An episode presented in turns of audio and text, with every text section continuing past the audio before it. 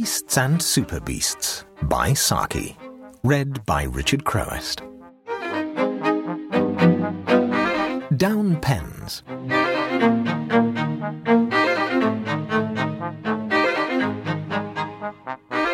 Have you written to thank the Froplinsons for what they sent us? asked Egbert. No, said Janetta, with a note of tired defiance in her voice. I've written eleven letters today expressing surprise and gratitude for sundry unmerited gifts, but I haven't written to the Froplinsons. Someone will have to write to them, said Egbert. I don't dispute the necessity, but I don't think the someone should be me, said Janetta. I wouldn't mind writing a letter of angry recrimination or heartless satire to some suitable recipient. In fact, I should rather enjoy it. But I've come to the end of my capacity for expressing servile amiability.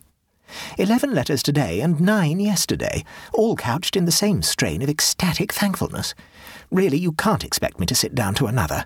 There is such a thing as writing oneself out. I've written nearly as many, said Egbert, and I've had my usual business correspondence to get through too.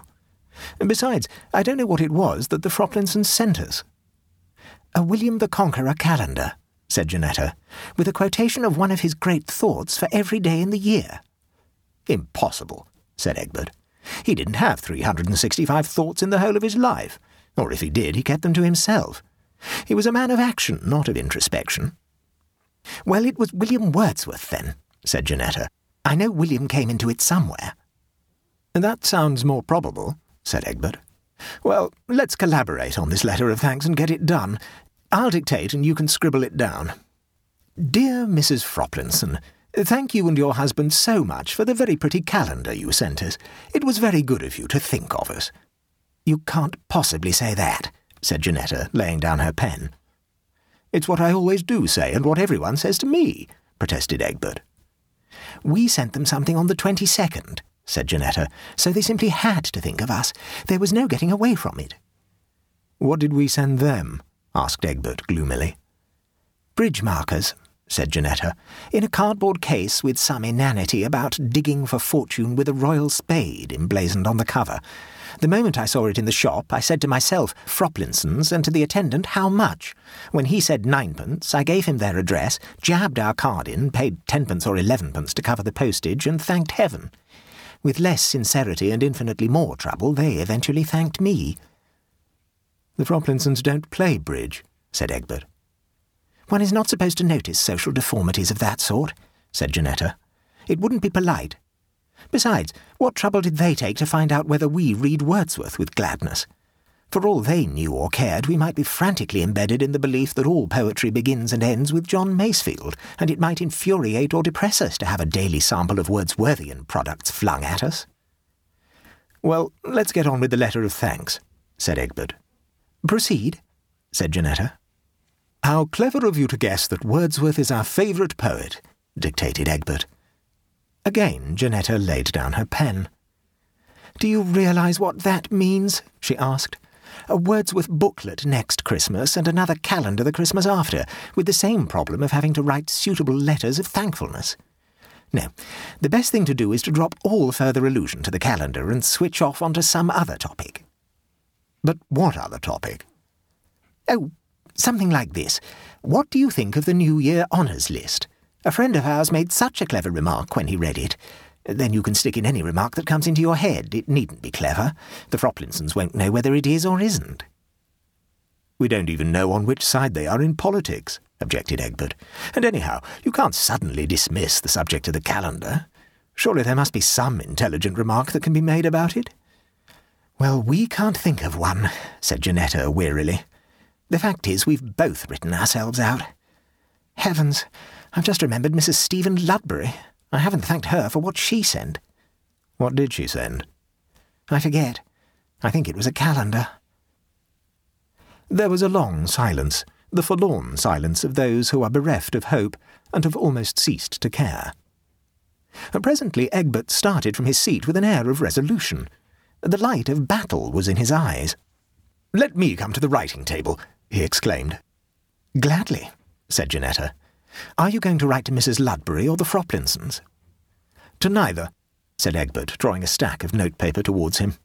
I'm going to write to the editor of every enlightened and influential newspaper in the kingdom.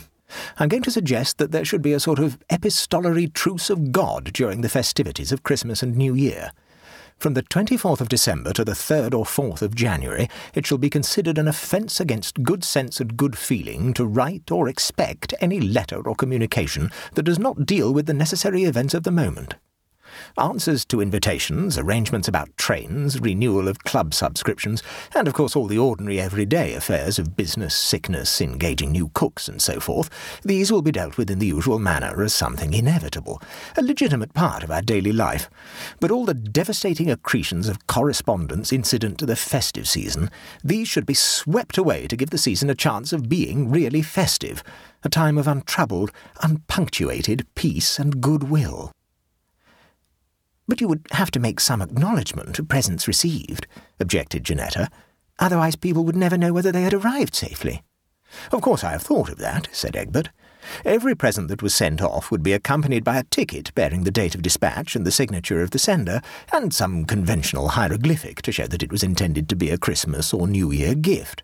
There would be a counterfoil with space for the recipient's name and the date of arrival, and all you would have to do would be to sign and date the counterfoil, add a conventional hieroglyphic indicating heartfelt thanks and gratified surprise, put the thing into an envelope, and post it.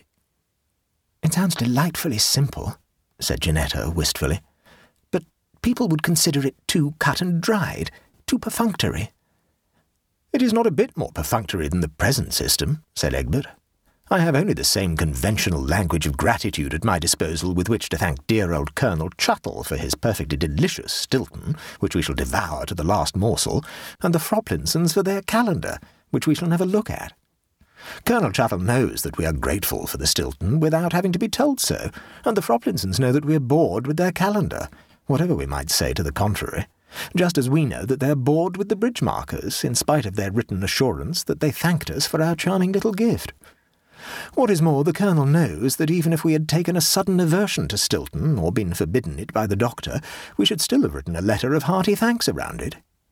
So you see, the present system of acknowledgment is just as perfunctory and conventional as the counterfoil business would be, only ten times more tiresome and brain-racking. Your plan would certainly bring the ideal of a happy Christmas a step nearer realization, said Janetta.